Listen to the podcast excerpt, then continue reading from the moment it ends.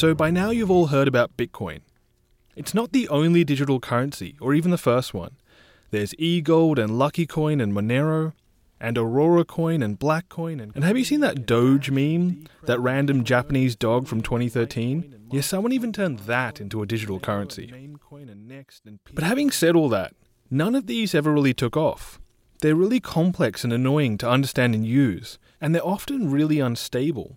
Bitcoin is so bad, even The Simpsons made fun of it. Krusty, are you broke? Yeah, all it takes is some bad luck at the ponies, worse luck in the Bitcoin market, heavy investment in a So, none of these digital currencies have ever become a real currency, you know, something you'd actually use to buy and sell things. But there's something bigger at play here, and that's the technology behind them. The thing that makes it all possible. It's called the blockchain. But what is it? And why are some people saying it has the power to change the world?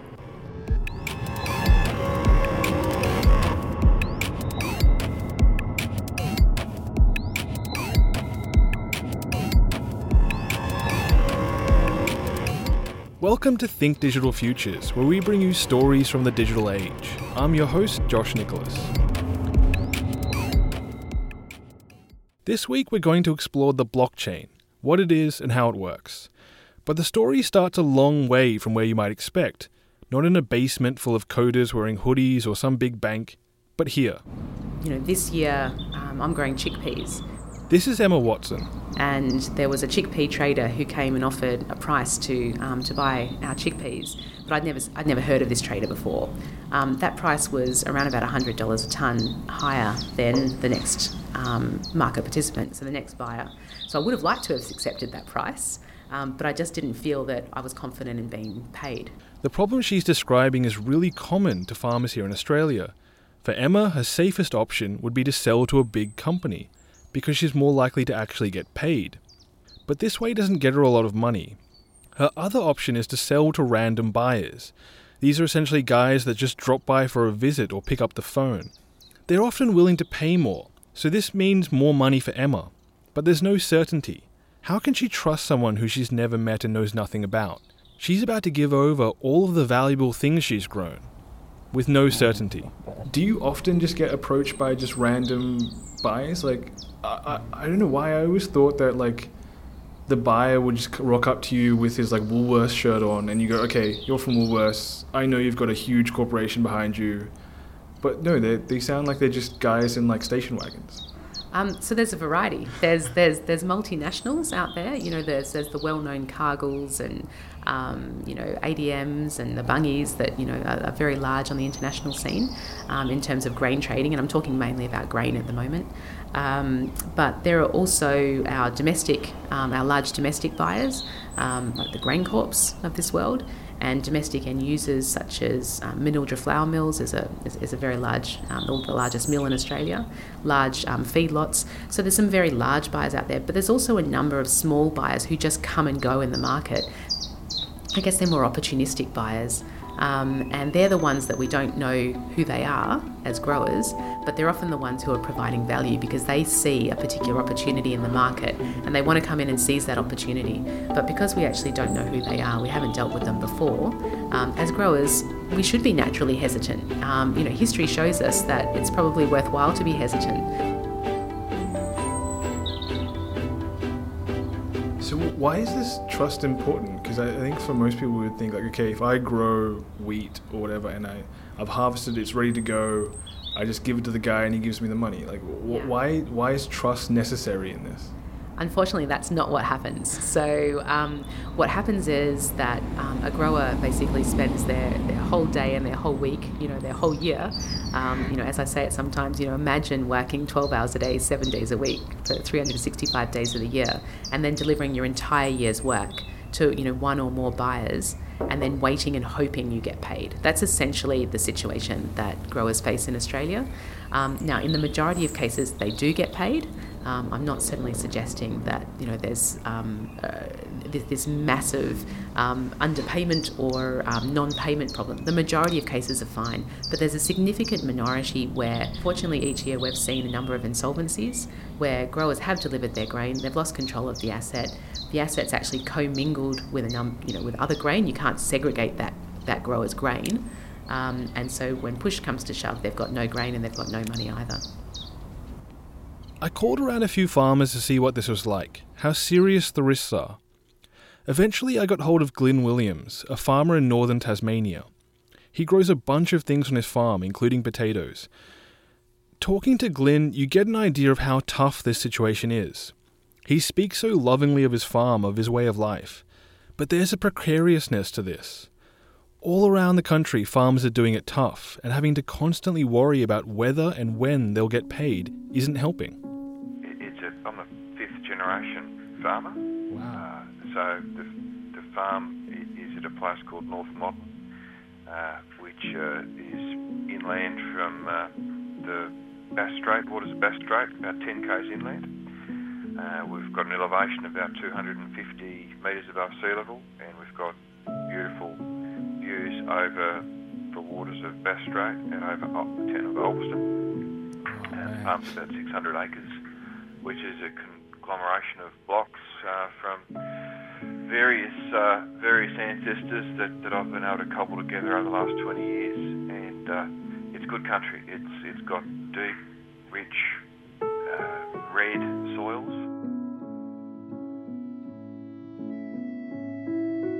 The biggest unknown, and in some ways, Josh, that is the biggest source of stress to the farmer because uh, you, don't know necessarily what you're going to get paid unless you've entered into some kind of contract.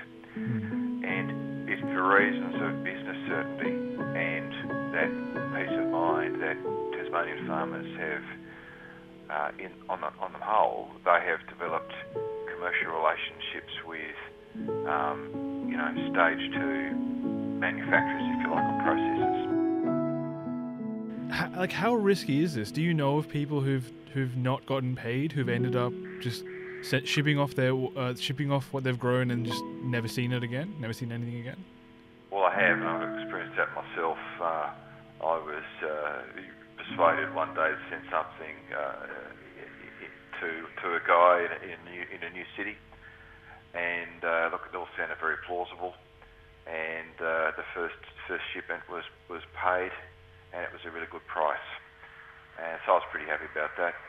Uh, and then there were more orders, and these orders, you know, come in at six in the morning, that sort of thing. And uh, yeah, look, I thought that was fantastic. Uh, but you know, after eight weeks, I hadn't been paid for the second and third shipments. Um, you know, I, I, you, you send reminders, you do those sorts of things, and when you're busy, um, you, you, you've got to spend time to do that, of course. But did that, and nothing happened, and made phone calls and got certain promises, and then I, I got a check for a hundred bucks, and thought, well, gee, that's um, that's not a good sign.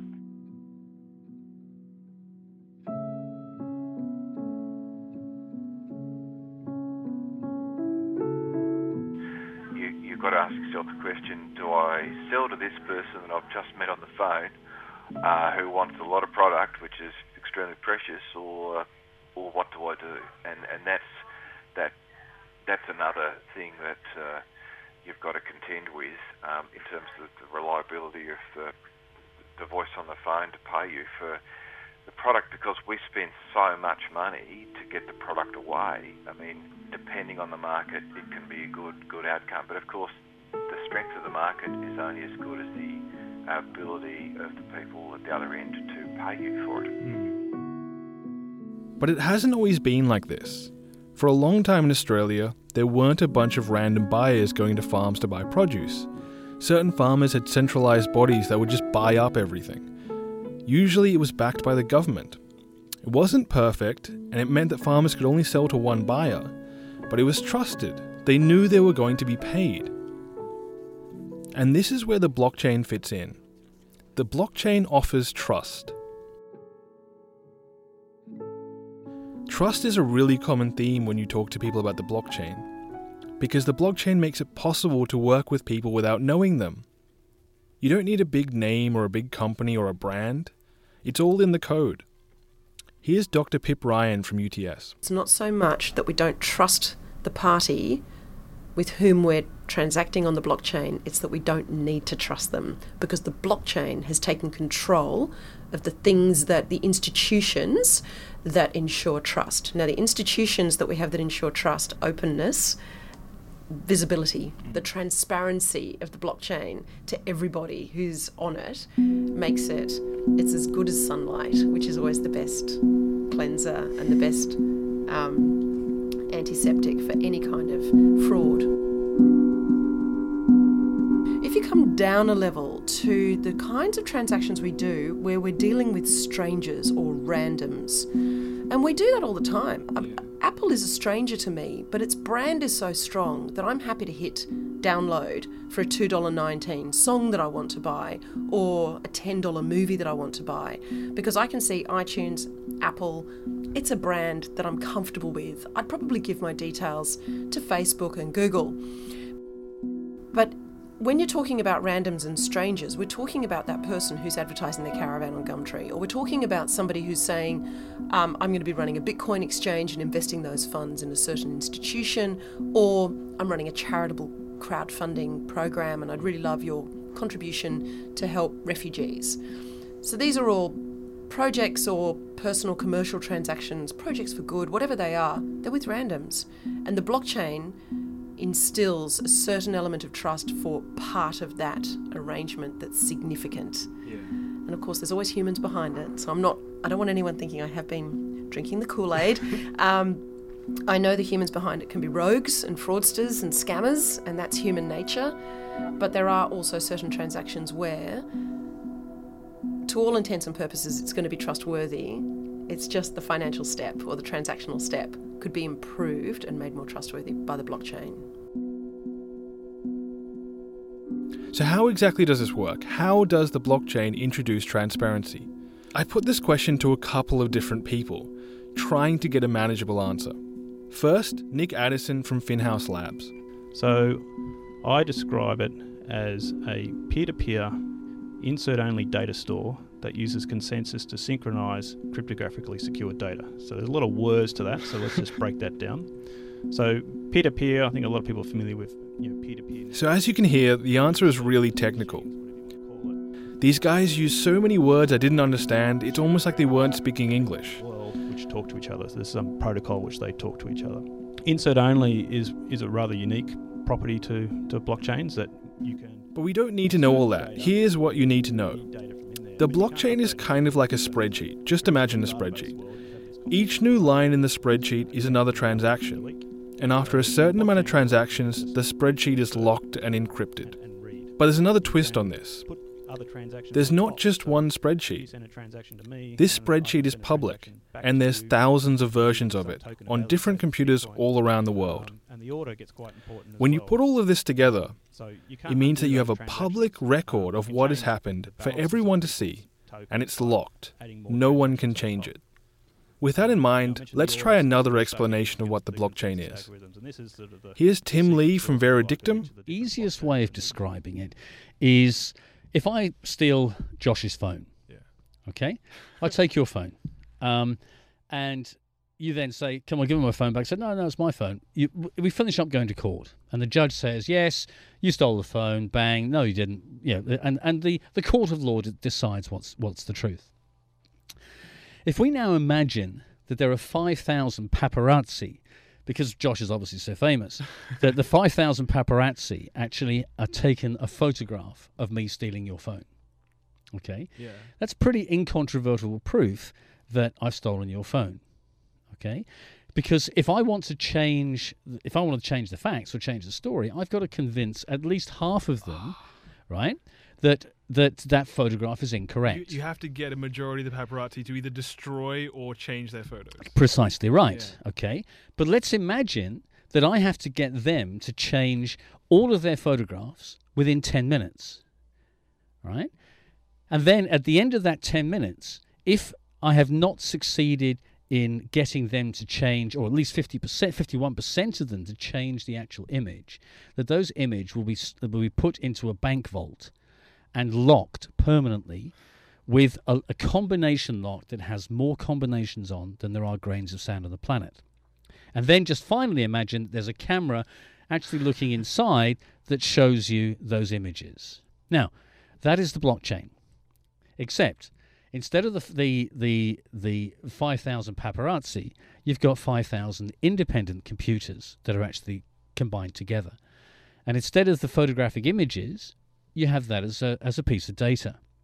And the idea is that, like the idea of all those images being locked away in a vault, with the blockchain, a lump of data is actually put into a block. What actually happens, those blocks, they're a combination of blocks that are cryptographically sealed together. And then the, the all those blocks of data are then lumped together to form a chain.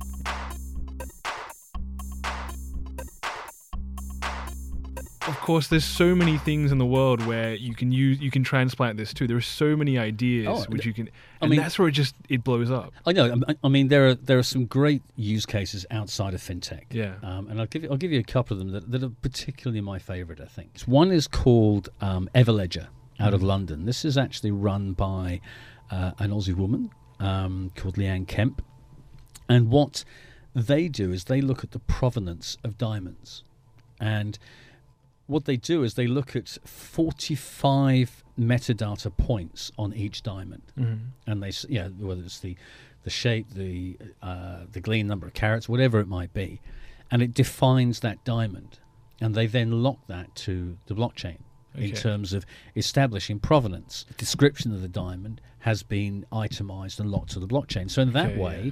you can be certain that It's there's not a conflict diamond. It's, it's, not. it's- that's yeah. right. It's not a blood diamond, and you can also be certain, ultimately, that the diamond's not been stolen. Okay. Yeah. Because if the diamond, if the diamond has been stolen, then immediately you can flag it on this system, and then if it comes up in the open market, nobody's going to buy it. yeah. So the insurance companies are really quite excited by that. So that's that's a really good use case. Um, the second one is is one that I really like, which is uh, a company called Ascribe out of uh, Germany, out of Berlin, and they look at the provenance of pieces of art. Okay. So, And wh- yeah. Okay. And one of the things that's really good about this is that you can actually identify um, the ownership and the date at which a piece of art was registered uh, or created through the timestamping and through um, uh, ultimately cryptographically hashing the information of ownership. And the thing that's really interesting about this is that it gives digital artists the ability to sell limited edition prints. Okay, so this is one of the so one of the fundamental things that the blockchain did with Bitcoin and with cryptocurrencies is double spend. Yes. Is so so just to explain that a bit more. So the the problem with an idea of a digital currency is that everything on on a computer, everything digital is just infinitely replicable. Yeah, absolutely. So I could if we if we made a currency which is just you know an image or whatever on the on the screen, and I gave you a thousand of them, within Yep. seconds you could have a trillion of them because you Yes. could just keep copying them. Correct. And so then there's just no control. So that it just becomes worthless. There's there's no control over how many they're in circulation. You could keep using the same one to buy things. Yep. And that's what sort of the blockchain solved was that no, we now have a, a record of exactly how many bitcoins there are. Yep. We know exactly who owns them. We can trace where they've all been and who owns them. And all, the best thing is you can't send the same bitcoin twice. Correct. So so this so if we transplant that to this what you're talking about then is exactly the same thing is that It's exactly right. It, it defines the provenance of the piece of Yeah. art.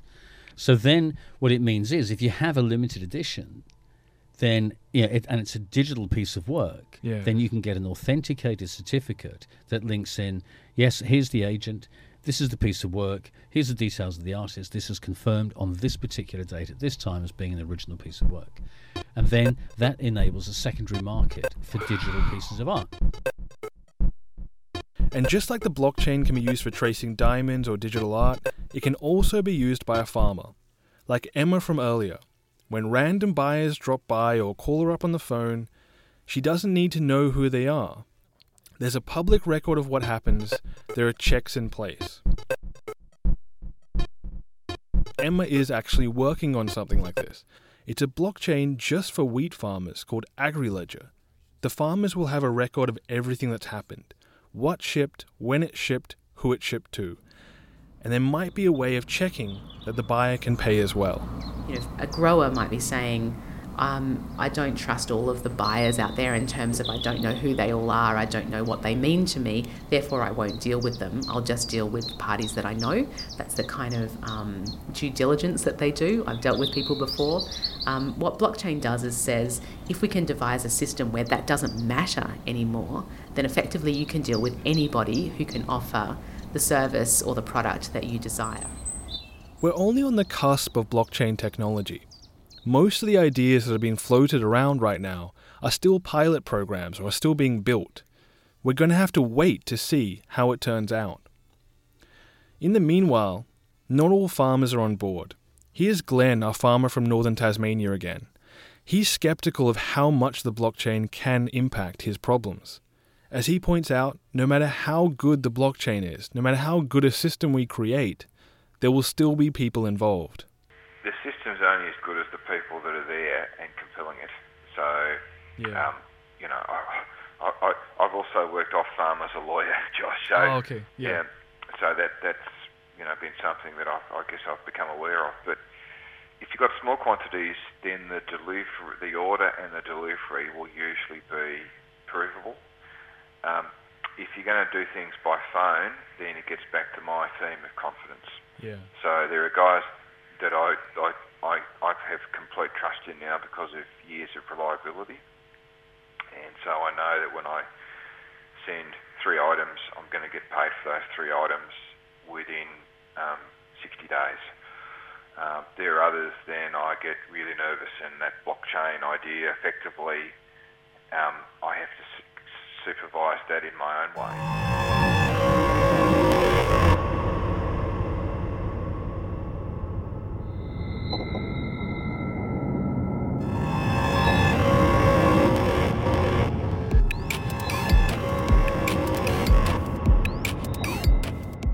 You've been listening to Think Digital Futures, stories from the digital age. You can subscribe to our podcast by searching for us on iTunes or your favorite podcast app. If you like what you heard, please rate us and leave a review. It helps us get discovered. This program is a collaboration between UTS and 2SER. I'm Josh Nicholas. Talk to you next time.